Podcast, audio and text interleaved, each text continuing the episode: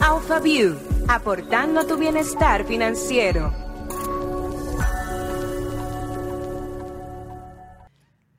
Hello, sean todos bienvenidos a Alpha View, este podcast chulísimo que hemos creado para que usted aprenda del mercado de valores, para que sepa lo fácil que es. Ya tenemos mucho tiempo con ustedes y hoy un capítulo, señores, que yo sé que lo vamos a disfrutar juntos porque es sobre ese proceso que hemos vivido de la mano. Vamos a hablar de César Iglesias y su debut en el mercado de acciones dominicano. Y estoy con mi querido Víctor Medina, que ya ha estado varias veces con nosotros. Saludos. Y se une Gabriel Rodríguez y felices de que nos acompañen en este episodio. ¿Cómo están? Saludos, gracias por tenernos por acá, de verdad. Tenemos, mi amor, mira, o sea, el que nos va a dar todos los datos de César Iglesias, cualquier cosa, ya ustedes saben. Víctor, ¿usted va a preguntar también conmigo aquí? Sí, sí, claro. Lo vamos entre los dos. No te preocupes. entre claro. los dos, entre los dos. Pues le voy a Estábamos emocionados desde que estábamos con Félix. yo me quedé, yo me quedé arriba. O sea, después de ese campanazo, yo estoy ahí todavía.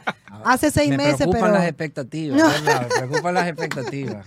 No, No. que va, te tratamos suave. de tranquilo. Mi verdad. esposa dice que yo siempre decepciono, o sea que ojalá que esto no sea la... Ay, pero ya yo vi que no soy yo solamente, ay, hombre, mi En pobre esposo, mi amor, te quiero.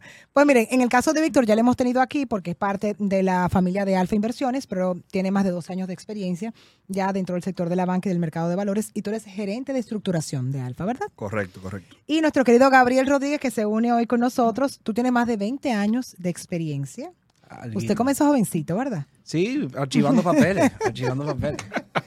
En la parte de portuaria, de minería, de banca y entonces ahora en servicios profesionales específicamente como director senior de administración y finanzas en César Iglesias. Correcto. Para correcto. que tú sepas, Qué estamos hablando honor. con el que Qué honor tenerte con nosotros, Gabriel. No, no, el, el honor es mío y, y el placer mío, ojalá, ojalá, que yo tenga respuesta aunque sea una pregunta. Y ya con Mira, eso vamos, es un éxito. Vamos a comenzar con una pregunta que es para romper el hielo. Nosotros tenemos este juego. Aquí es que me voy a Ay, quemar. ay, yo, ay, ay. Hablemos sin filtro, pero es finanzas sin filtro. Y nosotros comenzamos con esto para romper con los invitados. Entonces, usted va a coger. Bueno, yo no, no, usted no lo va a coger, la voy a coger yo. Es verdad, porque usted no puede ver. Aunque usted me queda un pregunta. chin grande. Yo vamos, bueno, te iba a preguntar, ¿cuántos años tú tienes? 39. Tre- ¡Ey, la misma edad! Huepa, ¿cuánto que tú tienes, Víctor? 33, yo soy el Ay, menor tú aquí. eres Sí, niño. sí, sí. Ok, pues dinos usted a nosotros, respeta. Ok, vamos arriba. Si pudieras viajar, eso va para ambos, si pudieras viajar en el tiempo y darle a tu yo más joven un consejo profesional, ¿cuál sería? Mm. Tirando paquetico aquí. Víctor, empieza tú, porque está compleja. Mira, yo diría que invierte desde, desde tu primer sueldo. Porque está sintonizado con Alfa. Ah, claro, siempre. No, pero yo, yo entiendo que sí, o sea, eh, fomentar ese tema de inversión desde el inicio, desde que empezamos a trabajar, a generar nuestro propio ingreso, y yo entiendo que los resultados son positivos a la larga. ¿Y tú? Mm, mm, mm. Yo le diría que saque, aunque sea, 30 minutos a la semana para poder llamar a su corredor, porque a mí nunca me dio tiempo. Muy bien, muy bien. Me- Me gustaron sus respuestas. Vamos con esta. ¿Desde qué edad te hubiese gustado aprender a manejar tus finanzas? Eh, wow, me gustaría, aunque sea, empezar hoy, realmente. ¿eh? Yo, yo soy, yo creo que soy medianamente competente administrando finanzas de terceros, pero las mías todavía estoy Como dicen, en casa de herrero cuchillo de palo. Sí, claro, siempre. siempre. Huepa, pero tú sabes que ahora que tú lo dices, lo que yo más he tenido que trabajar en mi familia es la comunicación y yo soy comunicadora. Ay, Sí, padre. eso creo, pasa, eso pasa, eso pasa. ¿Y cuál sería el tuyo? No, yo igual, o sea, enfocarme en, en el tema de inversión y sacarle provecho a eso. Ok, perfecto. Entonces, nos vamos con esta última. ¿Cuál fue? Cara, yo la mezclé, Dios mío. Ah, no, esta. ¿Qué es lo primero en tu lista de deseos que el dinero pudiese comprar? ¡Ay! Ah, este es fácil para mí. Vamos arriba. La educación de mi hijo. Eso es perfectamente Wow, qué, qué, Eh, qué hombre adquirible. tan. Wow. Yo no voy a responder nada más, Wow. porque yo creo que yo me voy ahí también. Sí, yo creo que te va mejor. Sí, yo creo que si sí. dices lo contrario, tú eres un tigre. No, no, es que ya quién Vas supera a eso. quedar mal. no, no, no, no. Por ahí que yo voy ya. yo- tú también eres astuto. Claro, Claro, claro. sí, Y, perfecto. y volviendo al tema de inversión, y esto no es relajo. La- el día que tienes un hijo, si tú piensas comprar la uni- pagar la universidad de él en el extranjero, por ejemplo, yo estimé cuando tenía 16 años que tú tenías que ahorrar en ese momento 30 mil dólares, depositarlo y crecer un 10% para que cuando el niño tenga 18, ¿Cuántos años tú puedas tenías? pagar la universidad. 16. ¿Tú tenías cuánto sacaste ese cálculo? Por eso estudié finanzas y por eso yo creo que hago esto hoy. Ay, porque padre. esos eran mis hobbies. eran mis yo todavía hobbies. no lo he po- podido calcular. Yo tengo 39, por Eh. Dios. Ay, Gabriel. Entonces, pero está bien. Pero entonces, yo necesito que tú me des ese cálculo porque yo tengo una inversión que es justo para la universidad de mi hija. Claro. Pero yo no hice ningún cálculo. Yo tiré eso ahí. O sea, tú tienes que ayudarme. Mándame a qué universidad tú quieres que vaya. Ay, también, pero yo, pero yo el cálculo lo estoy decidiendo Tú me lo ahora. escribes ¿Tú por WhatsApp. claro? ¿A qué universidad tú quieres que vaya y en qué año? Señor, y yo de ahí te voy a decir qué tan de cuadra o sobre, o sobre ya cubierta tú estás. Eso te lo digo Que rápido. segundo, seguro la segunda, tú sabes. Probablemente. Gracias probablemente. por esas esperanzas puestas sobre mí. Muchísimas gracias. Pues gracias por responder estas preguntas y vamos inmediatamente a entrar en materia. Como ya eh, todos saben, hace unos seis meses César Iglesias dio ese primer campanazo y todos estuvimos allá emocionados porque se abría una nueva puerta de la manera en la que se manejan las empresas y obviamente en el mercado de valores ni se diga. O centrar las acciones, eso ya es otra cosa. Y tenemos aquí a la creme de la creme para que nos responda las preguntas, porque en definitiva tienes toda la información. Pero a mí me encantó la anécdota que tú nos hiciste de que ese fue tu segundo día de trabajo. Sí, correcto, correcto. Eh, la vida sí quiso que yo eh, me incorporara a César Iglesias el día antes del campanazo. Para que tú Eh. vivieras desde de, de- de- de la raíz, ya de, de esa transformación de la empresa en su 100%. Claro, y yo que soy creyente en Dios, yo creo que lo hace por razones eh, eh, que Él entiende y, y para mí es un honor y un privilegio formar parte del equipo de César Iglesias en este momento. Yo creo que importante de una historia ya muy extensa de la organización.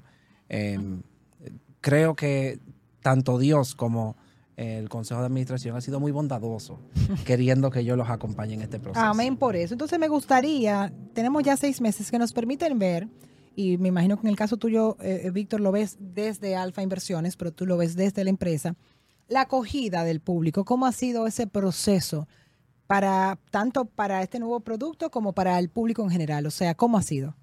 Bueno, em, mira, yo creo que eh, la pregunta tiene que ser respondida por, por dos, yo creo que de dos maneras o en dos verticales, ¿no? Lo primero es el producto. Bueno, para mí la acogida del producto me impresionó a mí. Si nosotros miramos cuántas acciones fueron puestas en disposición para compra por el público, eh, nosotros podemos ver, bueno, que la, la demanda superó la oferta en más o menos 21 veces. ¿Ok? O sea, que, o sea que la organización... César Yo- Iglesias, al igual que Bola Azul, Pasta del César, Aceite del Gallo y todas las demás marcas de nosotros, gustó. ¿verdad? Exactamente. César Iglesias gustó. Eh, dicho eso, ¿verdad? Al mismo tiempo tú tienes un tema de respuesta de mercado, ¿no? Un poco distinto a como pasa todos los días, eh, o quizás similar, lo dejaré ahí para que cada quien lo analice. Eh, nosotros todos los días salimos en un camión o en más o menos 200 camiones y vamos a vender y entregar productos de todas nuestras marcas, ¿verdad? En este caso, las acciones de César Iglesias, pues gustaron. Y en el mercado continúan transándose, ¿verdad?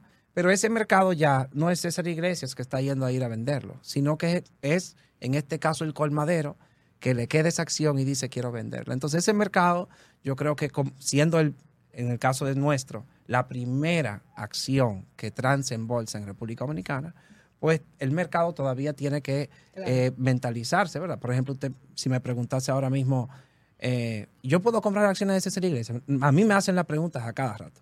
Yo digo, claro que sí. Hay No un millón de gente con acciones en las manos que Claro. están locas por, por venderlas por algo más que, la que lo que les costó comprarla, ¿no? Eh, pero eso es parte de donde yo creo que todavía hay que ir formando para que el mercado sea profundo y líquido como Claro, debe y que siga entendiendo. ¿Y cómo se no. vivió en Alfa? No, mira, y de parte de Alfa, y vamos a decir, de cara a los inversionistas, como bien mencionaba Gabriel, el tema de la sobredemanda. Es un producto nuevo en el mercado, la gente lo acogió eh, muy bien, viendo ese mismo, la sobredemanda que hubo, que para pequeños inversionistas fue cuatro veces más de lo que ellos colocaron para pequeños inversionistas. Y como mencionaba Gabriel también en el público general, más de eh, 25 veces eh, lo que demandaron de lo que tenían disponible. O sea, la gente quería comprar acciones de César Iglesias y no es más que una empresa que tiene una larga trayectoria, tiene productos bien reconocidos en el mercado y al final de cuentas eso atrae eh, el llamado de, de los inversionistas. ¿Y qué ha hecho César Iglesias como empresa? Ya, se vendieron las acciones. Andan por ahí, como tú dices, haciendo ese intercambio. ¿Qué ha hecho en su compañía? ¿Qué cosas han cambiado dentro de la empresa? Bueno, eh, ha bueno, tengo que decir, antes de la emisión de la acción, cambió mucho. Sí.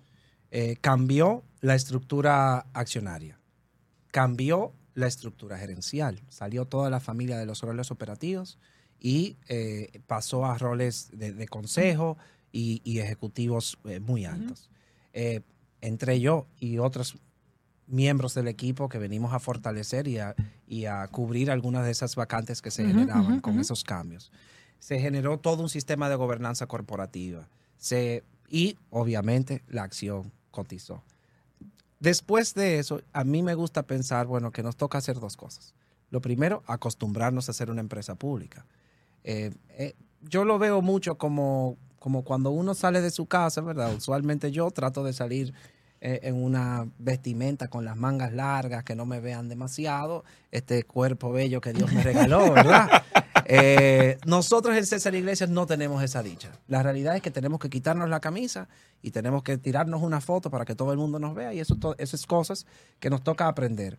Que estamos obligados, lo hacemos bien, sí, pero no les niego que a muchos todavía, Todavía nos da un les poco de aprensión, choca. ¿verdad? Y, y por eso te digo que era, que era tan grande lo que estaba ocurriendo ese día que se dio ese campanazo. Claro, Es por eso.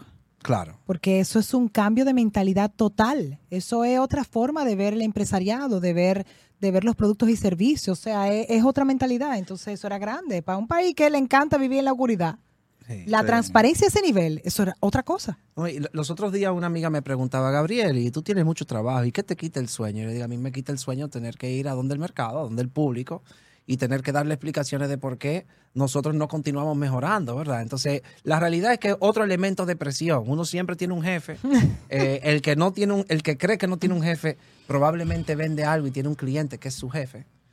Pero en el caso de nosotros tenemos ahora dos jefes o dos grupos de jefes. 45 mil clientes que nos compran toda la semana y 3 mil accionistas que son dueños de César Iglesias a quienes tenemos que darles respuesta. Y yo creo que eso es un proceso de adaptación. El segundo, que definitivamente diría que es el que más energía absorbe, pues entonces estamos enfocados en eh, nosotros continuar optimizando el desempeño de la organización, en lograr más, en vender más, en, en mejorar nuestro producto, en expandir el portafolio de nuestro producto.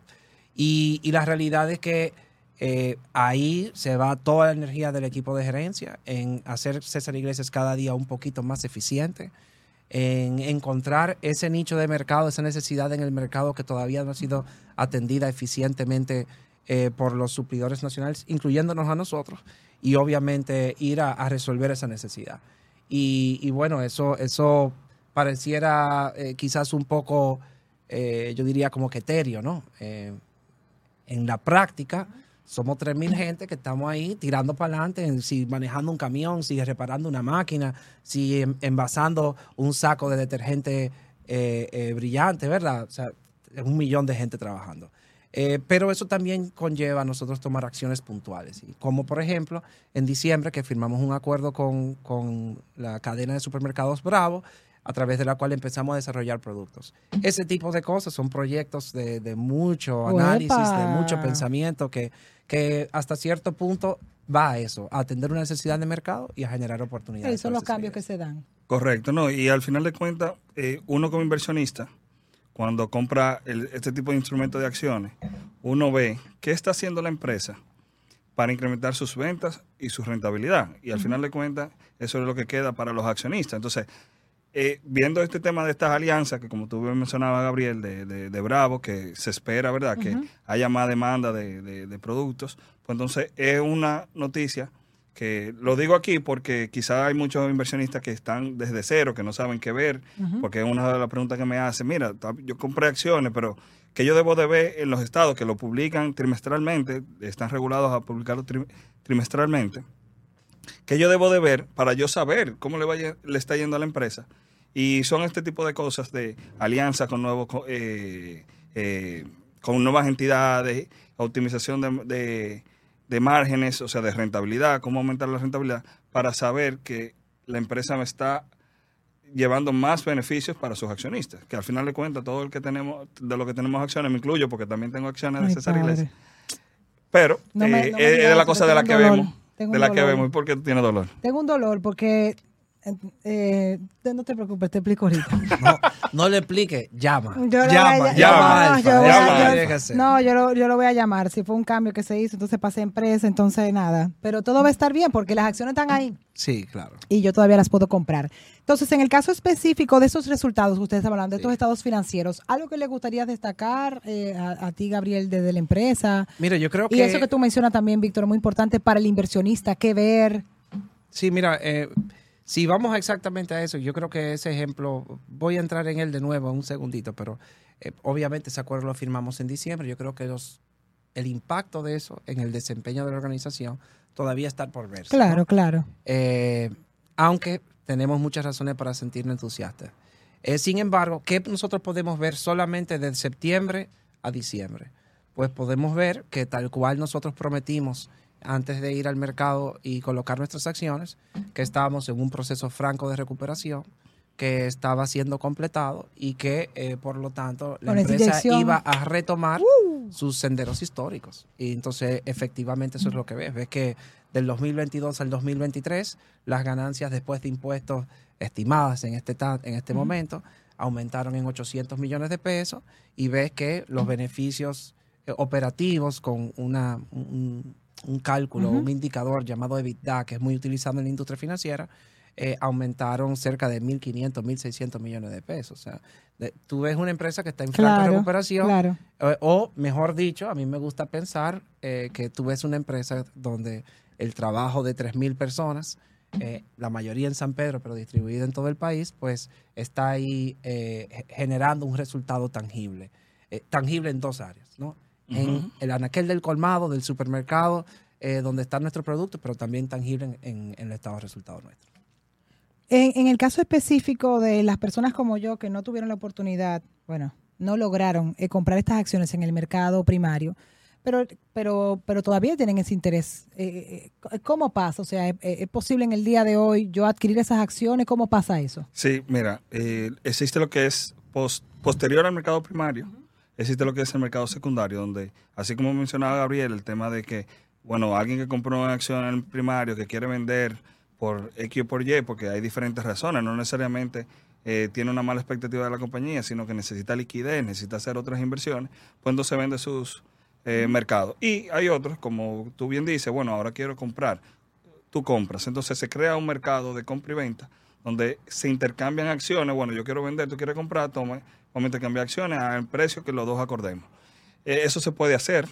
eh, y desde el mercado primario, y quizá ampliando un poco más la pregunta, eh, ¿cómo ha venido favoreciendo a mejor el precio de, de la acción? O sea, salimos a, un, a 128.84 y ahora ronda, hoy, hoy que estamos grabando, ronda por los 140, eh, 144, 145.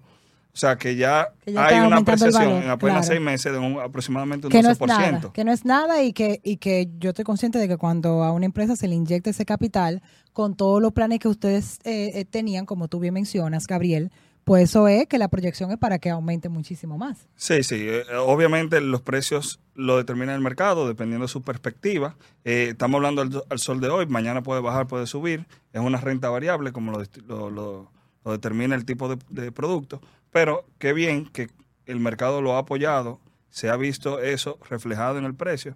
Y nada, esperemos que el señor Gabriel siga sudando para que siga subiendo y el precio también siga subiendo. que hay, a- hay un miembro de nuestro consejo que dice, bueno, nosotros tenemos mil productos que vendemos, ¿verdad? Nosotros tenemos mil SKU, diferentes formatos de productos y tenemos una cantidad importante de marcas, docenas y docenas y docenas de marcas que nosotros comercializamos, ¿verdad? Y decía, bueno, pero ahora con las acciones es como si vendemos otro producto más, acciones de esa iglesia. Eh, mira, yo, eh, yo veo nuestro trabajo allá en la compañía como... eh, como si tuviéramos cambiándote el producto que está en el anaquel todos los días. Entonces, la acción de César Iglesias que una persona puede tener está ahí en su caso, en su cuenta bancaria, en, el ba- en la bóveda. Es como si fuéramos magos y te lo cambiamos todos los días. Nuestro trabajo es que ese producto sea un poquito mejor todos los días, porque genera mayor retorno, es más eficiente, es más grande. eh, y eso es lo que nosotros estamos enfocados, ¿verdad? En ese desempeño, en ese... Me yo gusta yo ese relajo, enfoque, el flujo de efectivo. gusta, Me gusta, me gusta. Y entonces, para quedar claros, en el mercado primario ya no quedan acciones. No, el mercado primario es, Es vamos a decir, digo, cuando eh, la empresa sí. directamente ellos Ahí no queda. hacia un mercado Amigo, ahí no queda. eh, les No, no. le vende. Y obviamente, Faltó 20 veces más. Exactamente. Faltó 20 veces más. No, para que estemos claros, los que lo están escuchando, ya, ya esa etapa obviamente cerró y como tú bien mencionas, superó 20 veces más. O sea que había 20 veces más personas esperando la- el acceso Correcto. a ese mercado primario. Correcto. que de hecho, ese, ese efecto, y pasa normales cuando una acción tiene eh, alta demanda en, en mercados más interna- eh, internacionales, más desarrollados, donde se vio que en los primeros días ese, el precio de la acción subió bastante y era porque había mucha gente que se habían quedado fuera de la Claro, que acción estaban... y por esa sobredemanda, bueno, yo quería 100 acciones, nada más me dieron 20. Entonces yo quiero seguir comprando. Entonces pusieron orden. Entonces eso hace obviamente que, una mayor suba. demanda, pues suba eh, el precio eh, bastante y ya después entonces se va corrigiendo y bueno, ya a la larga va tomando su rumbo. Ahora que tú mencionas eso, me gustaría saber cuáles son esos factores claves que influyen para el crecimiento de las acciones en los primeros meses. Bueno, mira, yo creo que eh, es extraño, ¿verdad? Eh, para mí. Yo creo que es hasta cierto punto académico el mercado de valores. Porque eh, la realidad es que probablemente uno de esos eh, ejercicios reales de algo que está en un libro, que no, que de verdad solamente te lo dan en la clase, ¿verdad? Yo vendo conflé, el mercado de conflé no se comporta como en la clase de economía 101, pero las acciones muchas veces sí. Entonces, en este caso la realidad es que la mayoría del precio de una acción lo determina la oferta y la demanda. Entonces, ahora, ¿qué pasa? Esa oferta y esa demanda reaccionan a cosas que ocurren. Por ejemplo, nosotros eh, en, en enero publicamos los estados financieros a diciembre. Y yo, que soy curioso, me metí a buscar qué estaba pasando con la acción. El precio no cambió mucho, pero se transaron más de 40 millones de pesos dos o tres días después. Y eso es una, un incremento importante en el, el intercambio diario de la acción. Entonces, efectivamente, la demanda respondió a eso, ¿verdad? Ahora, quizás no respondió lo suficientemente agresivo para cómo está la oferta, eso va a depender mucho de qué está ocurriendo, ¿no? Igual la oferta puede responder. Si, si eh, por ejemplo, em, como mencionaba Víctor, eh, si hoy Dios no lo quiera, yo tengo que liquidar toda mi posición porque necesito el dinero para cubrir otro, otro gasto, un gasto de emergencia, etcétera, bueno, pues de repente esa acción sale. Esa acción, que quizás se puede vender a 145 pesos, a 143 pesos hoy, yo quizás por la desesperación la venda en 135, 138. Entonces, realmente, si miramos el precio, es un tema de demanda y oferta. ¿Qué tiene que ocurrir en el mercado? Bueno, uno, nosotros tenemos la obligación de comunicar qué está pasando dentro de la empresa. Y eso hemos venido haciendo, no solamente cumpliendo con toda la regulación, sino también eh, a través de nuestros eh, calificadores de riesgo y demás. Eh, y también, obviamente, entonces la gente va a prestar atención. Yo sé que Alfa, yo me llegó, porque no me lo mandan a mí, Eh, me llegó por un tercero un análisis de cómo va la empresa que permita al inversionista decir, ¿me interesa o no me interesa? Y ahí es donde yo creo que vamos a ir evolucionando. Tú sabes que este del mercado eh, con las acciones, como es nuevo, el- la gente desconfía siempre en sus inicios y una de las razones es porque entienden, ay, una mala noticia puede hacer, porque lo vemos en la película. Sí, claro. Entonces la película no ha dañado la mente, Claro, de claro, verdad. sí, sí. En- Y, y- y nos han cambiado, nos ha puesto una percepción errónea de la realidad de, de las acciones. Entonces una mala noticia ya hace que se caigan. ¿Qué es tan real eso de que una buena, una mala noticia haga una diferencia tan, eh, eh, tan clara en las acciones? Mira, eh, yo voy a dejar que Víctor hable primero en sentido general y luego yo voy a decir lo que yo siento que es el caso de César Iglesias. Ok. Mira, eh, cuando hablamos de acciones, y esto va como bien mencionamos a un principio, el precio lo determina el mercado. ¿Y quién es el mercado? Aquellos inversionistas. Los inversionistas que esperan un retorno. Entonces, en función a eso, si yo o un gran número de inversionistas dicen, no, mira, yo entiendo que César Iglesias con esta acción que hizo no va a crecer mi, eh, la rentabilidad de la empresa y por ende la rentabilidad hacia sus accionistas, que soy yo por tener acciones de César Iglesias, pues yo decido vender y colocar mi, mi- mi fondo en otro, en otro activo.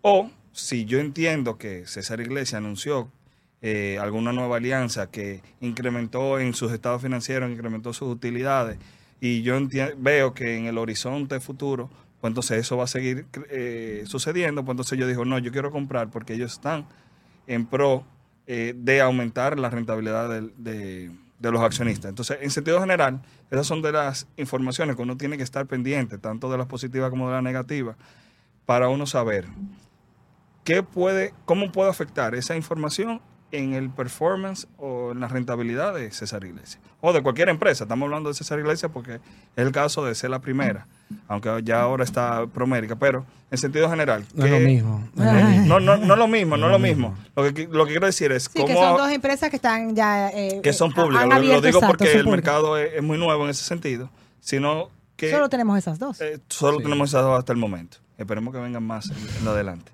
Vamos, Lorena y yo estaremos informándole en cada una de ellas. Pero en sentido general, estar atento a las informaciones, tanto positivas como negativas, y tener una posición eh, de expectativa en cuanto a, a- a la empresa para saber si compro o vendo acciones. Sí. Mire, yo creo que la gente cuando compra una acción tiene que pensar que en, en la realidad, ¿qué está comprando? Usted está comprando, ser dueño de esa empresa. Y si usted está empezando un negocio, usted no se mete en un negocio si usted no cree que le va a ir bien. Claro. Y si usted no, no sabe un poquito de eso, ¿verdad? Entonces yo, yo creo que eso es lo primero. Usted no compra una acción, esto no es un juguete, usted es dueño de un negocio. Los vamos a invitar a la asamblea de accionistas y usted tendrá derecho a hacer preguntas y usted puede influir sobre cómo va la empresa porque usted es dueño de ese negocio. Entonces eso es lo primero, ¿verdad? Ahora, ¿cuál es el negocio que la gente compra cuando compra en César Iglesias? Compra ser dueño de un negocio que es líder o número uno, número dos en todos las- los segmentos de mercado donde opera. Somos número uno en detergente en polvo, número uno en jabón, número uno en papel, número uno en, en, en, eh, eh, sopas ramen, sopas ramen. La sopa Sí. Kinsu, líder de mercado, ¿verdad? Entonces, nosotros la realidad es que somos nosotros una empresa con una trayectoria de éxito donde somos siempre número uno o número dos en todos los segmentos donde operamos, pero también estamos extraordinariamente di- bien diversificados. No hay un producto que represente más del 10% de las ventas. O sea, y cuando hablo de un producto, hablo de un grupo de productos. Aceite. Tenemos 100 difin- diferentes formatos de aceite bajo cuatro marcas distintas. Pero aceite es el 10% de las ventas. Papel es el 10% de las ventas. Entonces, cuando uno mira una empresa que está diversificada en 45 mil clientes, en mil productos, en productos distintos de, de, eh, higiene o de cuidado personal, de limpieza del hogar, de alimenticios, fabricados y, di- y fa- por César Iglesias, fabricados por terceros, la realidad es que, en mi opinión, son pocos los eventos que pueden tener un impacto realmente negativo en lo que nosotros hacemos por ese hecho de que le vendemos a todo el mundo y vendemos de todo. Y, Eh, y eh, la ahí, es como tú dices, la fortaleza de una empresa no tiene que tomarlo en cuenta a la hora de comprar acciones. Y me encantó lo que tú mencionaste porque era lo que me daba más ilusión ser dueña. pero también siendo dueña tenemos que entender que puede en algún momento algo no salir como nosotros queremos, pero eso no significa que la empresa no pueda recuperarse, no significa porque muchas veces eso es lo que vemos en las películas. Vuelvo, vuelvo a esa imagen Claro. porque es lo que tenemos. Algo sale mal, de una vez yo la vendo. Pero ¿y quién te dijo a ti que eso que en un momento pasó mal significa que, que no hay una recuperación, una pronta recuperación? Que eso también es algo que puede ocurrir. Entonces tenemos que ser más visionarios a la hora de lidiar con las acciones, entiendo yo. y, y yo creo que lo que hay que estar atento, ¿verdad? Nosotros recientemente, creo que hoy salió en la prensa la última calificación de César Iglesias, calificación de riesgo de César Iglesias, que dice exactamente lo que decía yo, que es una empresa con marcas sólidas, con, con una base de clientes distribuida, con, con poca concentración, que, que representa poco riesgo. Pero eso no es suficiente. Eso es la opinión de la calificadora de riesgo. Hay que estar atento y hay que ir mirando. Y sí, esto es ¿Por cuánto tiempo usted quiere ser dueño? La otra pregunta. Exactamente. ¿Usted quiere ser dueño por tres días o usted quiere ser dueño por 113 años? Nosotros vamos a trabajar para que el que quiera ser dueño por otros 113 años pueda continuar haciéndolo. Esa es nuestra meta como compañía, obviamente. Ahora usted decide cuánto tiempo usted quiere ser dueño. Yo diría que eh, eh, es, eso es una muy buena señal también para tú darte cuenta de si es un proyecto a largo plazo. El tema de la empresa a la que tú le estás comprando las acciones. ¿Qué, tan, qué, qué tanto ha demostrado en los años su capaci- capacidad de gerenciar y su capacidad de, de- de trabajar toda la estructura y, y de manejar las finanzas? Entonces, cuando ya tú tienes 113 años en un mercado, no es poca cosa. Nosotros llevamos dos intervenciones militares, dos guerras mundiales, Ay, Dios mío, eh, muchacho, pero una guerra civil, así- eh, Una pandemia. Una pandemia. Ya yo entiendo por qué se te aguaron los ojos en el video. Eh, es que es impresionante. es Cuando tú impresionante. viste todo eso, tú dijiste, pero ¿qué, qué es este monstruo? No, no, y, no, y cuando uno ve de dónde venimos, porque César Iglesias hoy es una empresa extraordinariamente grande, pero nosotros empezamos como un tallercito de vela y carpintería. Y mira lo que somos hoy. Entonces, eh, yo creo que no hay algo eh, realmente eh, eh, más emocionante que ser parte de algo tan grande. Definitivamente. Y esa era la- es, es- esa parte emocional, yo creo que era lo que más me fascinaba de, de la idea de poder ser parte de César Iglesias, es ser parte de una historia. Y yo entiendo que eso también tiene un valor. Eh, Y que tu dinero se va, va a crecer. Eso es importante también, porque no nos hagamos que todos queremos las acciones que sigan subiendo. ¿Les gustaría compartir alguna información más tú desde la empresa y tú obviamente desde, desde el mercado de valores sobre, sobre esta experiencia que, que se ha vivido en la República Dominicana y sobre lo que falta? De mi parte, que se sigan informando es siempre cuando hacemos un tipo de Es- inversión. Eso es importante informarse porque a mí me pasó. Yo dije, sí, yo voy a comprar, güey, güey. Y yo dije, pero después, pero ¿y ¿cuánto yo debo comprar? Y ahí me dijeron, bueno, tú debes tratar de, de- de buscar de la liquidez que tú tienes un porcentaje de tanto, que sea un dinero también que ahora mismo tú no necesites.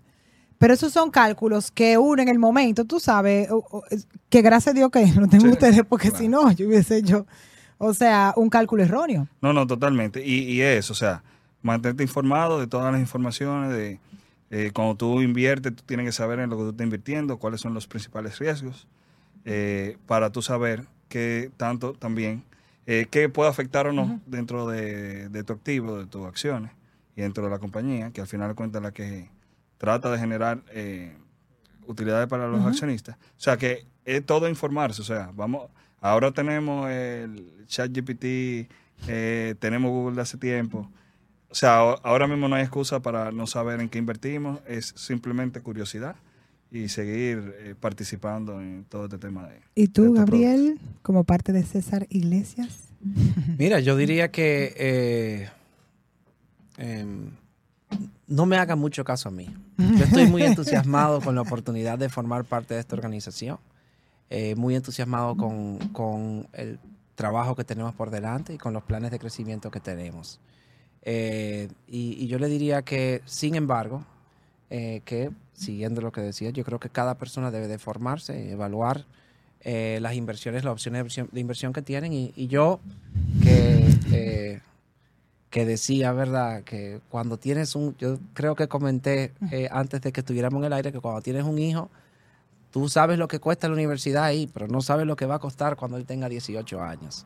Yo tengo un hijo de tres, bueno, yo, yo tengo una parte de mi inversión que está hecha para que cuando él tenga la esté en la universidad, pues se pueda pagar. Creo que el que tiene un horizonte largo de inversión definitivamente debe de evaluar opciones y, y, y ver qué es lo mejor le interesa. En César Iglesias, nuestros accionistas pueden contar con que van a, a tener 3.000 personas trabajando para su mejor, eh, eh, yo diría que bienestar.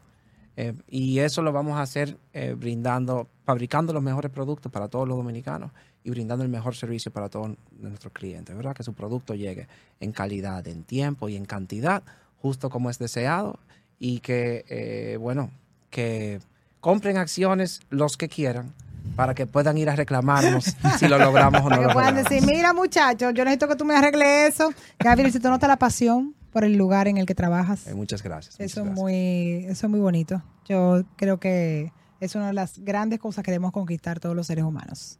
A usted también, Víctor, no se preocupen. Gracias, gracias. bueno, encantado, de verdad que sí. De verdad que bueno tenerlos a los dos aquí. Gracias a ustedes por la sintonía, por seguir este podcast Alpha View. Recordarles nuestro Alpha Podcast Club para que puedan no solo escucharnos, sino también vernos y nuestra cuenta Alfa Inversiones, arroba Alfa Inversiones en las redes sociales. Gracias por estar con nosotros, Gabriel. Alpha View, aportando tu bienestar financiero.